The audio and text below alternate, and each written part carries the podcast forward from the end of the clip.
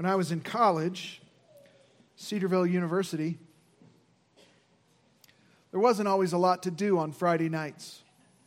If you've ever been through Cedarville, Ohio, you know why. There is not much there. Not much at all. But there are a couple thousand students, college students, in this little island of humanity, surrounded by cornfields and cow pastures. So Friday nights could be challenging for students. One offering that was made available was Friday night Shakespeare, where one of the English professors would host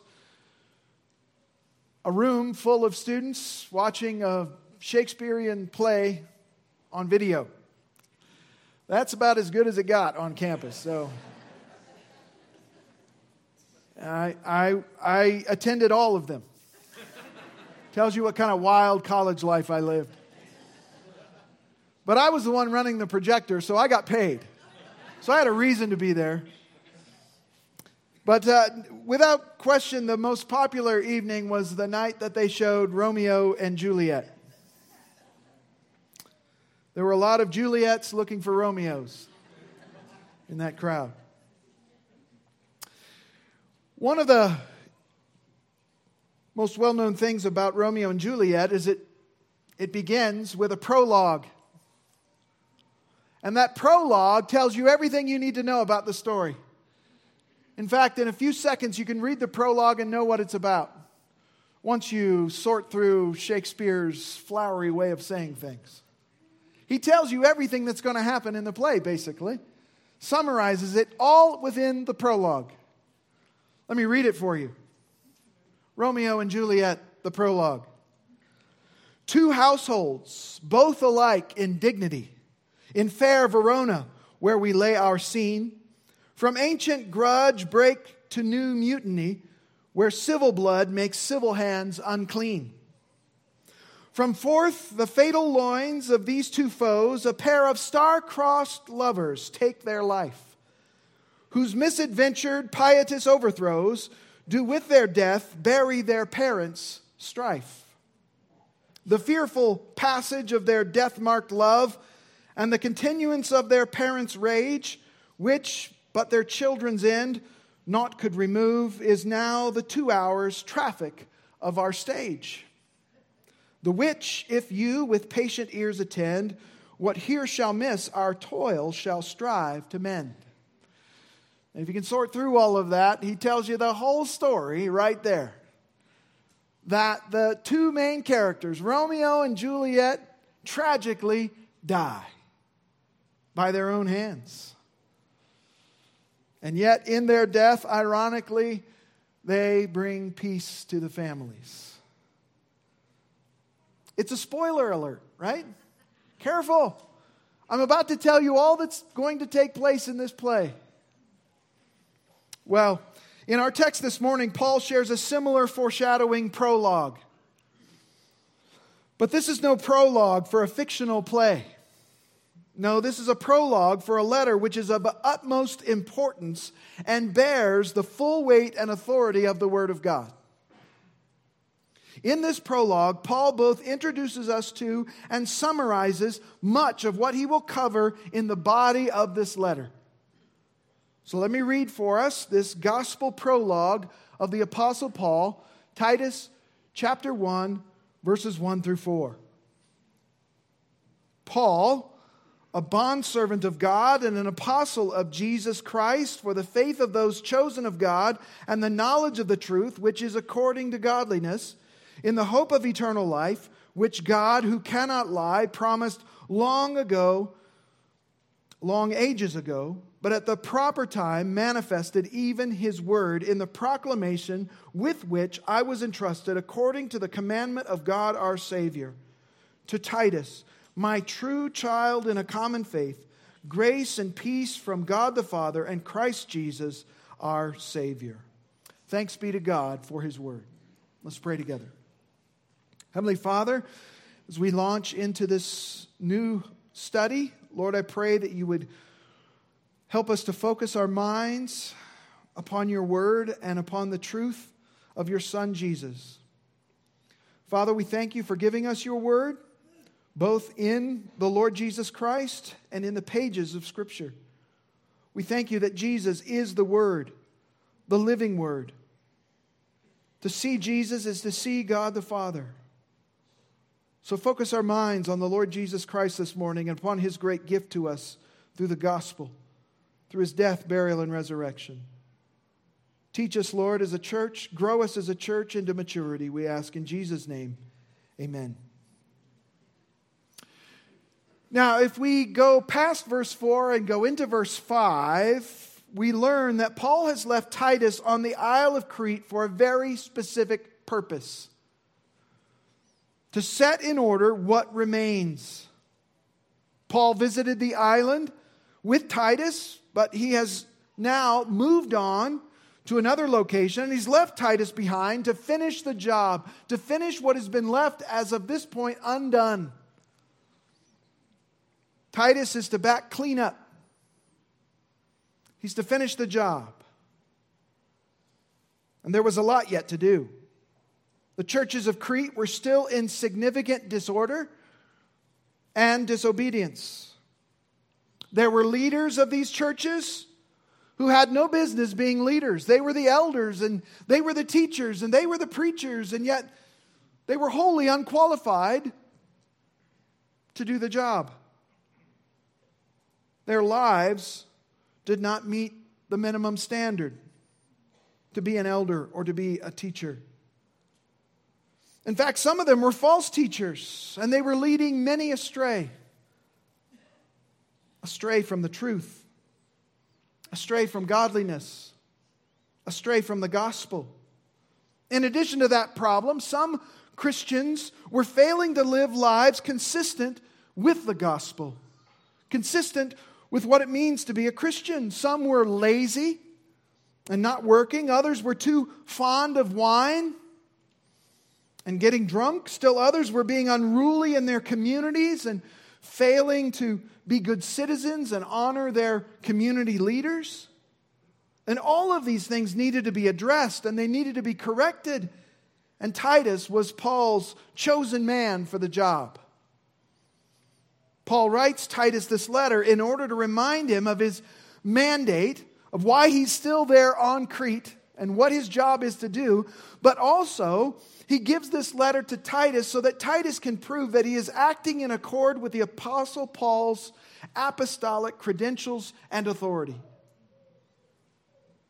So Paul begins to write this letter to Titus, and as he does so, he begins with a salutation. A traditional ancient Greek salutation intended for Titus. Now, a, a, traditional ancient Greek salutation included the sender's name, the recipient's name, and a word of general greeting.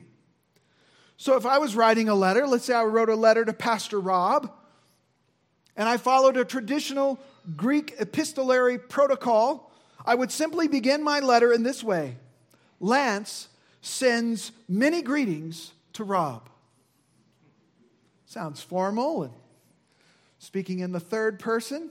I don't often reference myself as Lance likes this or Lance likes that, but that was the way you did it.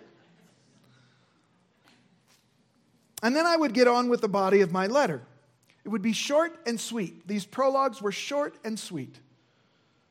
The author of the letter, the recipient of the letter, with some greetings and some blessings thrown in.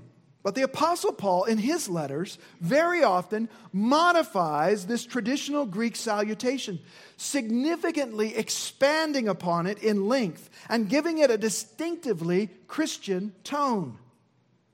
His letter to Titus is the second longest salutation that he writes in all of his letters contained in the New Testament, with only his salutation in the letter to the Romans being longer.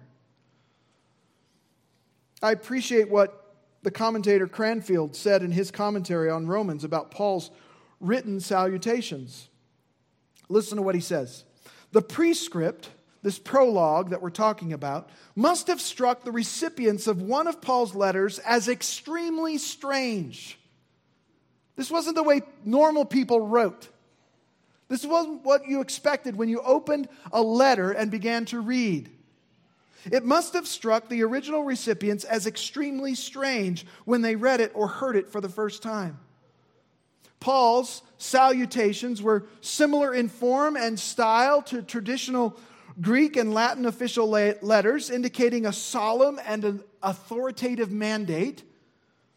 And yet, his salutations also had elements of more intimate letters of the time including the use of the first and second person.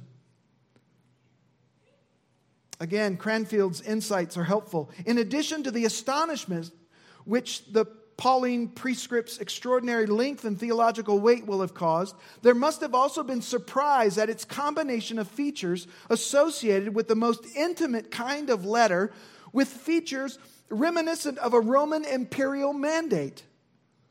The most important thing about Paul's adaptation and expansion of the prescript is, of course, his making it the vehicle of a specifically Christian and theological content. And then Cranfield concludes. He says, Thus we see clearly Paul's radical transformation of the Greek epistolary prescript. In his hands, it has ceased to be a mere protocol standing outside the context or body of the letter and has become an integral part of it. Now, what's the point of all that? It means that Paul didn't waste any ink on mere formalities. That even in his greeting, he is communicating, he is teaching, and he is showing and evidencing the transformation that God has done in his own heart and life. Even in the way he opens a letter. In this lengthy salutation, Paul is foreshadowing what is to come in the letter. And he is showing that the gospel has so impacted his thinking and living that it even shows itself in the way he writes. The gospel impacts the way we communicate to one another, or at least it should. It should make a difference. It should make a difference in the way we address one another in the way we greet one another, in the way we communicate with one another, even to the level of how we might write an email or what we might say in a text. Paul is giving us here in this salutation a preview of coming attractions, a small sampling of where he's headed and what he intends to convey in this letter. He begins by introducing himself as a bondservant of God and an apostle of Jesus Christ. Now, Titus, of course, knew all that. He'd been with Paul enough to know all of this already. This is one of the indications that Paul intends for this letter not just to be read by Titus, but to be read by all the churches on the Isle of Crete and even beyond. Paul wants others who might read this or hear this letter to know how he views himself and what his true position is within the church. Paul wanted all who read this letter to know his credentials and his authority. And so he says he is, first of all, a bondservant of God. Paul regularly referred to himself as a bondservant of God, as did Peter and James and Jude in their letters. But the word Paul uses here is actually the word for slave. Bondservant sounds softer, doesn't it? Sounds like something from Downton Abbey or something, you know. Jeeves. No, Paul says, I'm a slave of God. God is my master. God is my authority. God gives me my marching orders. I am not uh, an authority unto myself. I am one who is under the authority of another, and that is God, and I am his slave. Paul is acknowledging his place in the universe. Paul is acknowledging here and confessing that he is not the center of the universe, that God is, and that he is but here to do God's will to serve God as a faithful and dutiful slave serves their master. He's confessing here the truth that he is but a slave of God and a slave of Christ Jesus. And in doing so, Paul is evidencing the very leadership philosophy that Jesus himself modeled and taught his disciples. Jesus said that whoever wishes to be first among you must be your slave. You want to be first? Then be last. You want to be great? Then be a slave. That's how it works in the kingdom of God. Paul acknowledges this, follows Christ in it. And it speaks to Paul's humility and his correct self perception right out of the gates. Don't be impressed with me, I'm but a slave of God. I know my role in this world.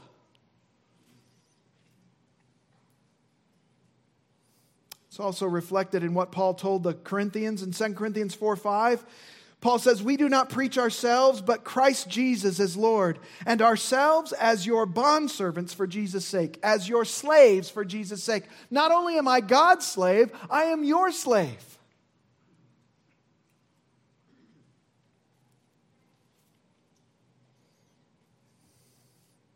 But the fact that Paul understands himself rightly to be a slave of God and indeed a slave of the Christians there in Crete does not mean that Paul is without position or authority. He's also at the same time an apostle of Jesus Christ. At its most basic and root meaning, the word apostle means messenger or one who is sent. But it came to have a technical meaning that applied to the 12 disciples chosen by Jesus. Jesus trained them and sent them out as his special emissaries and representatives. And as apostles, they had special giftings and enablings and possessed a special authority over the church that non apostles did not have. To be an apostle, one had to be chosen by Jesus himself, one had to be trained by Jesus himself, and one had to be an eyewitness to the resurrected Jesus. Paul was the 13th apostle. He called himself one untimely born, the least of all the apostles, and the apostle chosen to take the gospel to the Gentiles, to non Jews. And as an apostle, Paul bore the authority of Jesus Christ, the Lord and head of the church. And therefore, this letter is authoritative and remains authoritative for the church today. The church must hear and heed what is in it, for it comes with all the authority of an apostle of Jesus Christ, not to mention its inspiration by the Holy Spirit. So, Paul is writing to Titus a Gentile who Paul describes as his true child in a common faith. It's likely that Paul played an integral part in Titus's coming to faith in Christ. It's certain that Paul played an integral part in Titus's discipleship and growth in Christ. They had a very special relationship, a very close relationship, perhaps only to be rivaled by the relationship of Paul with Timothy. And so he calls him his true child in a common faith. Notice that he says that Titus and he share a common faith. Titus and Paul believe the same things. They believe the same things about God and his holiness and his power and his rule and authority. They believe the same, same things about man, that he was created by God in God's image, but fell into sin and therefore is deserving of God's judgment and justice. They believe the same things about Jesus that Jesus is indeed the Son of God, that he lived a sinless life, and that he died a sacrificial, substitutionary death on the cross and rose again the third day. They believe the same thing about salvation that all sinners who turn from their sin and believe on the Lord Jesus Christ receive forgiveness and eternal life based upon the promise of God to honor his son and all who believe on him. They share a common faith. They believe the same gospel. So, with the understanding that Paul, the slave of God and apostle of Jesus Christ, is writing this to Titus, Paul's true son in a common faith, we're now ready to look at what Paul says in between identifying the writer of this letter and designating the recipient. So here we go. In this gospel prologue, we're going to see six purposes of Paul as he writes this letter to Titus. Six purposes purposes that serve as a preview of what is to come in this letter. Six purposes that can have a spiritually transformative impact upon our lives individually and upon our church corporately. These six purposes also serve to reflect the very purposes of Paul in living out his life. This is, this is reflective of who Paul is. This is what, his, what he's all about and how his heartbeats. Why did Paul write this letter? We have six answers. Why do we need to hear the message of Titus today? We have six answers. So here we go. First purpose to establish and build up the faith of God's elect. To establish and build up the faith of God's elect. Paul states that he's a slave of God and an apostle of Jesus Christ for the faith of those chosen of God. Paul viewed his position as both a slave of God and an apostle of Christ as being for the same singular purpose. He was a slave and an apostle for the faith of those chosen of God. God used Paul for the spread of the gospel, for the planting of churches, and for the discipling of believers. And now he writes this letter to Titus with the express purpose of establishing and strengthening the faith of those chosen of God who happen to live on the Isle of Crete. Paul, twice in this letter, tells Titus to do certain things in order to help make Christians on Crete sound in the faith. That they might be built up in the faith, that they might be sound in what they believe. He wants to see them established and strengthened in their faith in God and in their faith in God's promise in the gospel. So, who are these people Paul identifies as the chosen of God? Well, the chosen of God are Christians, the elect, the chosen. They are those who have already come to Christ, and they are those who will yet one day come to Christ by placing their faith in Jesus. Christians are those chosen of God. That's part of our identity. It's part of who we are as Christians. It's a central part of who we are. We love Him because why? He first loved us, He set His love on us, He foreknew us, He chose us in eternity past. That's our story. And it our story doesn't start at the moment of our birth, our story goes back to eternity past. Before anything else ever existed, when there was just God and Himself, He purposed to set His affections upon us, to set His love upon us, to choose us, to redeem us, to save us, and give us eternal life. These are the chosen. We know that the Bible teaches us that in eternity past, God chose a people for his own name, a people for his own glory. He chose a people to save from their sins and to rescue from his coming just judgment against sin. God's choice of these people was not according to their merit, was not according to their worthiness, but according to his grace. As Paul says elsewhere in Ephesians chapter 1, he says, God the Father chose us in Christ before the foundation of the world, that we would be holy and blameless before Him in love. He predestined us to adoption as sons through Jesus Christ to Himself, according to the kind intention of His will, to the praise of the glory of His grace, which He freely bestowed on us in the beloved. So God had a plan before there was anything, and that plan included all Christians who will ever believe. A plan that included their redemption, a plan that included their salvation. Hallelujah, what a Savior.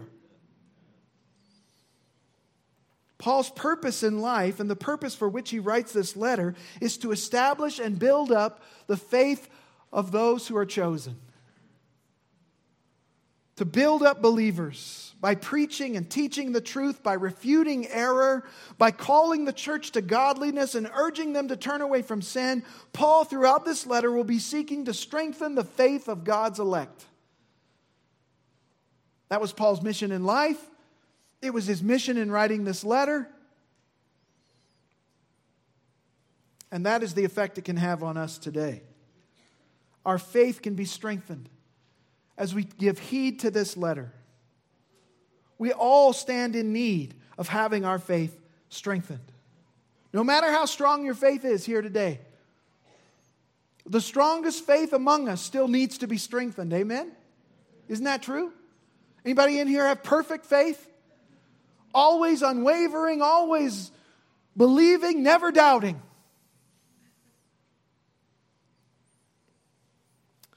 We all need to be strengthened. This little letter will do just that if we will hear and heed its message. Second purpose to impart the knowledge of gospel truth. Again, this is still verse 1. A second purpose that Paul writes, and a second purpose of his status as a slave of God and an apostle of Jesus Christ, is for the imparting of the knowledge of the truth the knowledge of the truth here is not just truth in general.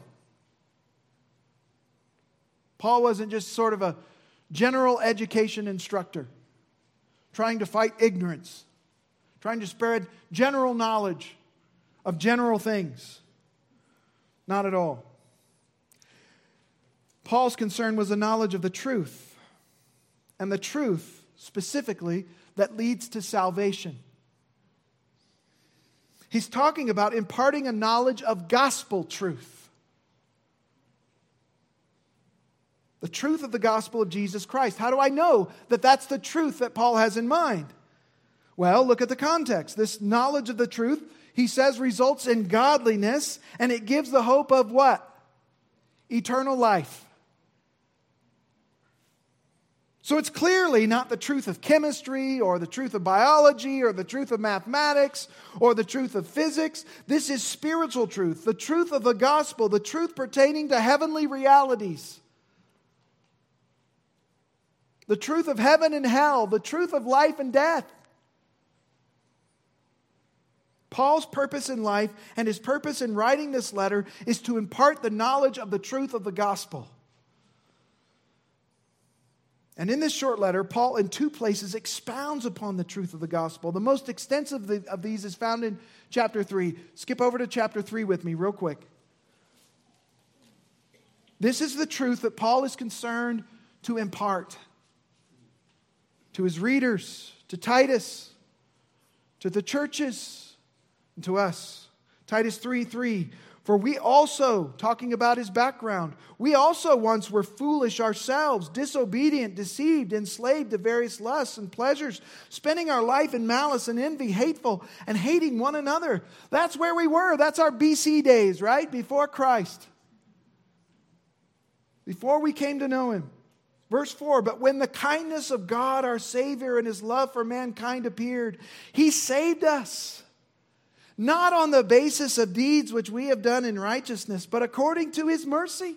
By the washing of regeneration and renewing by the Holy Spirit, we've been made born again, he says, whom he poured out upon us richly through Jesus Christ our Savior, so that being justified by his grace, we would be made heirs according to the hope of eternal life. That's the gospel. That's the gospel he's so keen to share and to proclaim and to pass on and to protect and to preserve.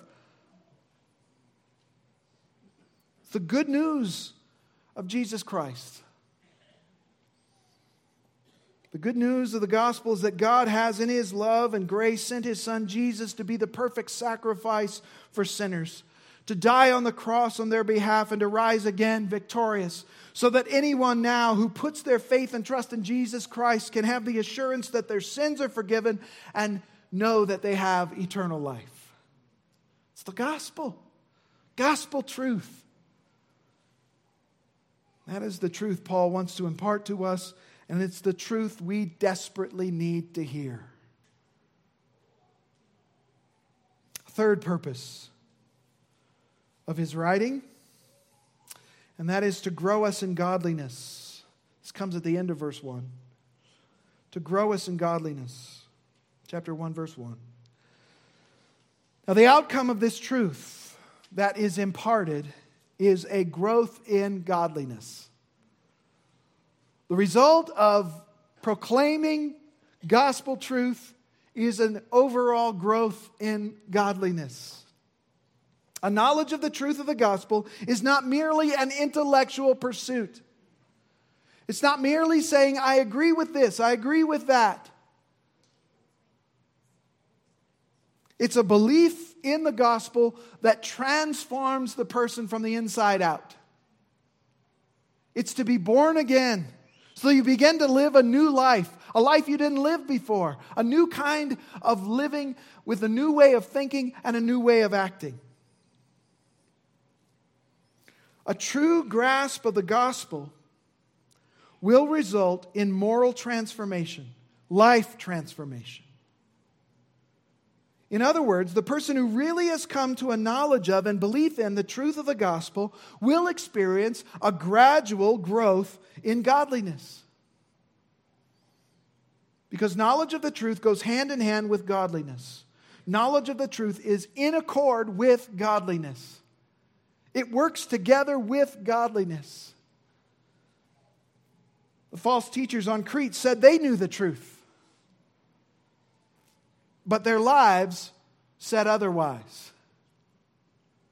Titus 1:16, look with me there. Talking about these false teachers, they profess to know God. They profess to be saved. They profess to believe, but by their deeds they deny him, being detestable and disobedient and worthless for any good deed.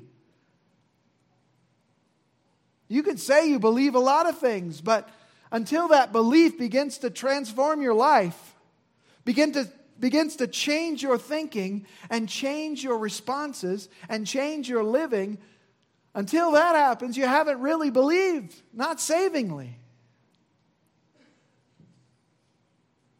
Show me a person that has no concern for godliness, no concern for growth in godliness, and I'll show you a person who hasn't really grasped the knowledge of the truth of the gospel. The gospel is and always will be the very ground of all of our godliness. It provides our perfect positional godliness. When we believe in Jesus Christ, God declares us righteous or just in His sight through faith in His Son. And the gospel is the ground of our practical, progressive godliness as it provides us with the freedom to say no to sin and yes to righteousness. And it provides us ongoing motivation for godly living. Because Jesus has paid it all. Because Jesus died for us. Because Jesus promises never to leave us or forsake us. Because Jesus promises to give us every strength and everything necessary in every moment to say no to sin and yes to righteousness. The gospel is the ground of all of our godliness and the motivation for it. Growing in the knowledge of the truth of the gospel has a way of growing us in practical godliness. For the gospel deepens our wonder at God's mercy It deepens our understanding of God's love and our desire to be like the Lord Jesus who bought us. This little letter to Titus will grow us in gospel understanding and thereby help to grow us in godliness. Fourthly, fourth purpose to remind us of our hope of eternal life. This godliness, which has grown in us through the gospel, is in the hope of eternal life. Godliness is not only rooted and grounded in the gospel, but it springs forth from the hope of eternal life. That there's a whole new world coming and that we're going to be part of it. That we look for Jesus to return and anticipating that we live differently now, knowing that this is not all that there is. The hope of eternal life is not mere wishful thinking, but rather a settled certainty of peace with God that is both now and for all eternity. Eternal life is what the psalmist was getting at in Psalm 16:11 when he says, "You will make known to me the path of life. In your presence is fullness of joy. In your right hand there are pleasures forever." Pleasures that never end. Life that has no end. Joy that knows no bounds. Eternal life is the promise of God a promise he made long ages ago in eternity past, before the foundations of the world. Eternal life would be given to those who are chosen of God, to those who believe on the Lord Jesus Christ. It would be given to them as a gift. And divinely purposed for them, again, before the world was and before it, anything in it ever existed. Listen to what Paul says in 2 Timothy 1 9. God has saved us and called us with a holy calling, not according to our works, but according to his own purpose and grace, which was granted us in Christ Jesus from all eternity. God's plan to save a people for himself is not some Johnny come lately plan. This is not plan B. This is plan A. This is God's plan before anything ever was, before anything ever happened. That He would make by His own promise you and I recipients of the incredible gift of eternal life.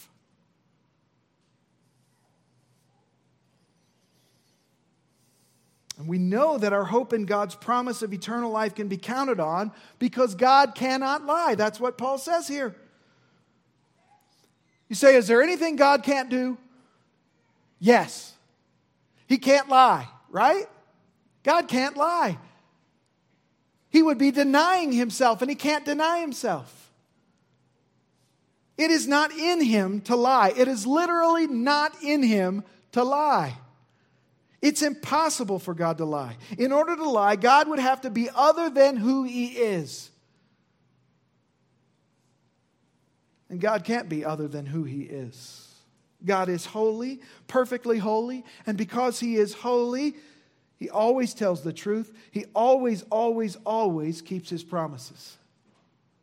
Unlike Zeus, as we saw last week, the God that so many of those people on Crete revered and honored and patterned their own lives after. Zeus was known for bending the truth, for deceiving others so that he might get his way. That is not the God of the Bible. That is not the God who made all things. That is not the true and living God who has promised us eternal life. Therefore, God's promise of eternal life is not only rooted in eternity past, it is secured and guaranteed by the unchangeable and unimpeachable character of God. And this letter to Titus will remind us of our hope in God's irrevocable promise to grant us eternal life from eternity past. Fifthly, fifth purpose to proclaim Christ to us. Again, verse 3. This promise of eternal life, promised long ages ago, was at the proper time manifested. It was revealed, Paul says. It was made known. And this manifestation, this promise of eternal life that was manifested and made known, was made known through God's Word, through the revelation of God. We wouldn't have known this truth had God not revealed it to us, but He has revealed it to us, and He's revealed it to us in His Word. God manifested the promise of eternal life and made it known through the Word. What is the Word? Well, it is the Logos. The Logos is the message of God to mankind. It is the message of God centrally through His Son, Jesus, who is it, named in the opening chapter of John's Gospel as the Logos the Word. John 1 1 through 3. In the beginning was the Word, the Logos. And the Word was with God, and the Word was God. He was in the beginning with God. All things came into being through him, and apart from him, nothing came into being that has come into being. John 1:14 continues it says the word became flesh and dwelt among us and we saw his glory. Glory is of the only begotten from the Father, full of grace and truth. Glory that equaled the glory of God the Father. And that, of course, came in the form of the Word, who is Jesus Christ. Jesus is the Word made manifest. Jesus is central to the gospel message and the gospel proclamation. It was this proclamation, the proclamation of the word, the Logos, the good news of the gospel that Paul was entrusted with according to the commandment of God our Savior. The same command that made God, that made Paul rather an apostle, also made him a herald of the good news. The good news of Jesus, the Word. The Word made flesh and dwelling among us. And Paul proclaimed it far and wide. In this letter, Paul will proclaim Christ to us. And that is the message we need to hear today. Sixthly and finally, final reason, purpose, is to anchor us in God's grace and peace. Anybody need to be anchored in God's grace and peace today? Say amen. amen. The rest of you, you're just here for I don't know what.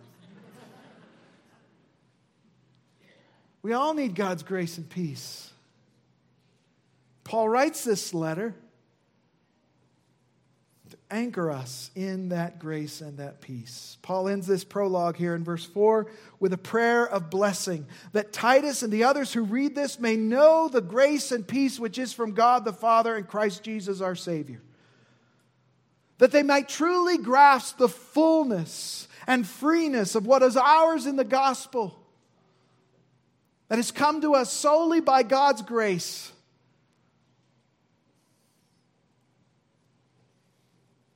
That God, in His grace, has given us freely what we could never earn or deserve forgiveness, eternal life, and righteous standing in His sight. All of it of grace. None of it of merit, none of it of works, none of it coming through good deeds that we might do. All of it of grace. God's unmerited, undeserved favor shown to wrath deserving sinners like us. Anchor your life in grace, not in performance, not in doing better, trying harder. Fundamentally, you are in Christ, and it is all of God's grace.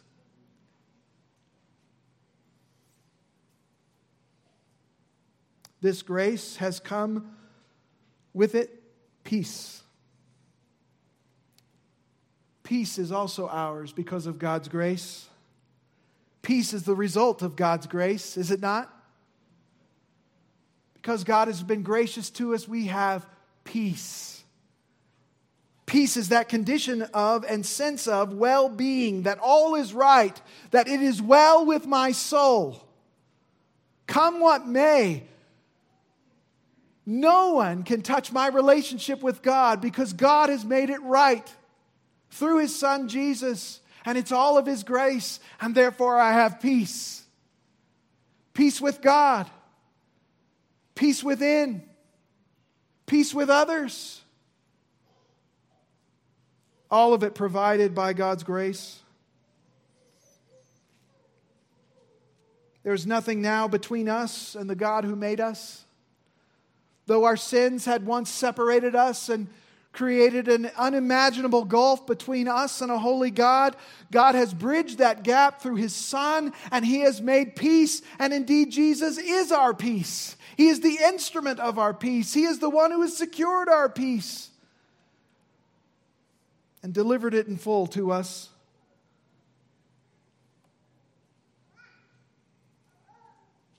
The fact that there is therefore now no condemnation to those who are in Christ Jesus is the truth that we are at peace with God. Peace that passes all understanding. Paul is writing to help anchor our lives to God's grace and peace. And that is a message we need to hear desperately in our day and age. Grace and peace to all who will believe. These are the purposes for which Paul writes. And this is why we need to hear the message of Titus today to establish and build up the faith of God's elect, to impart to us the knowledge of gospel truth, to grow us in godliness and remind us of our hope of eternal life, to proclaim Christ to us and to anchor us in God's grace and peace. Not too bad for a prologue.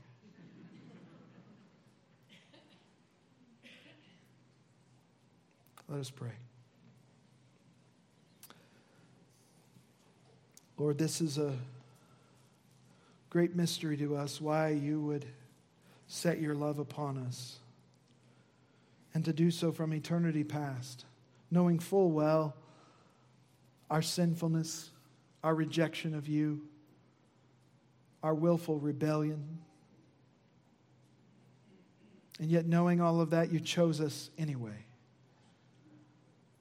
You chose us not because we were so lovely or better than others or anything like that, but you chose us according to your purposes and will. You chose us for your own glory. Lord, you have made us part of a story that is bigger than any of us and bigger than all of us together. It's the story of your glory. By your grace, you have brought us peace through the death of your Son, Jesus. And for that, we give you thanks.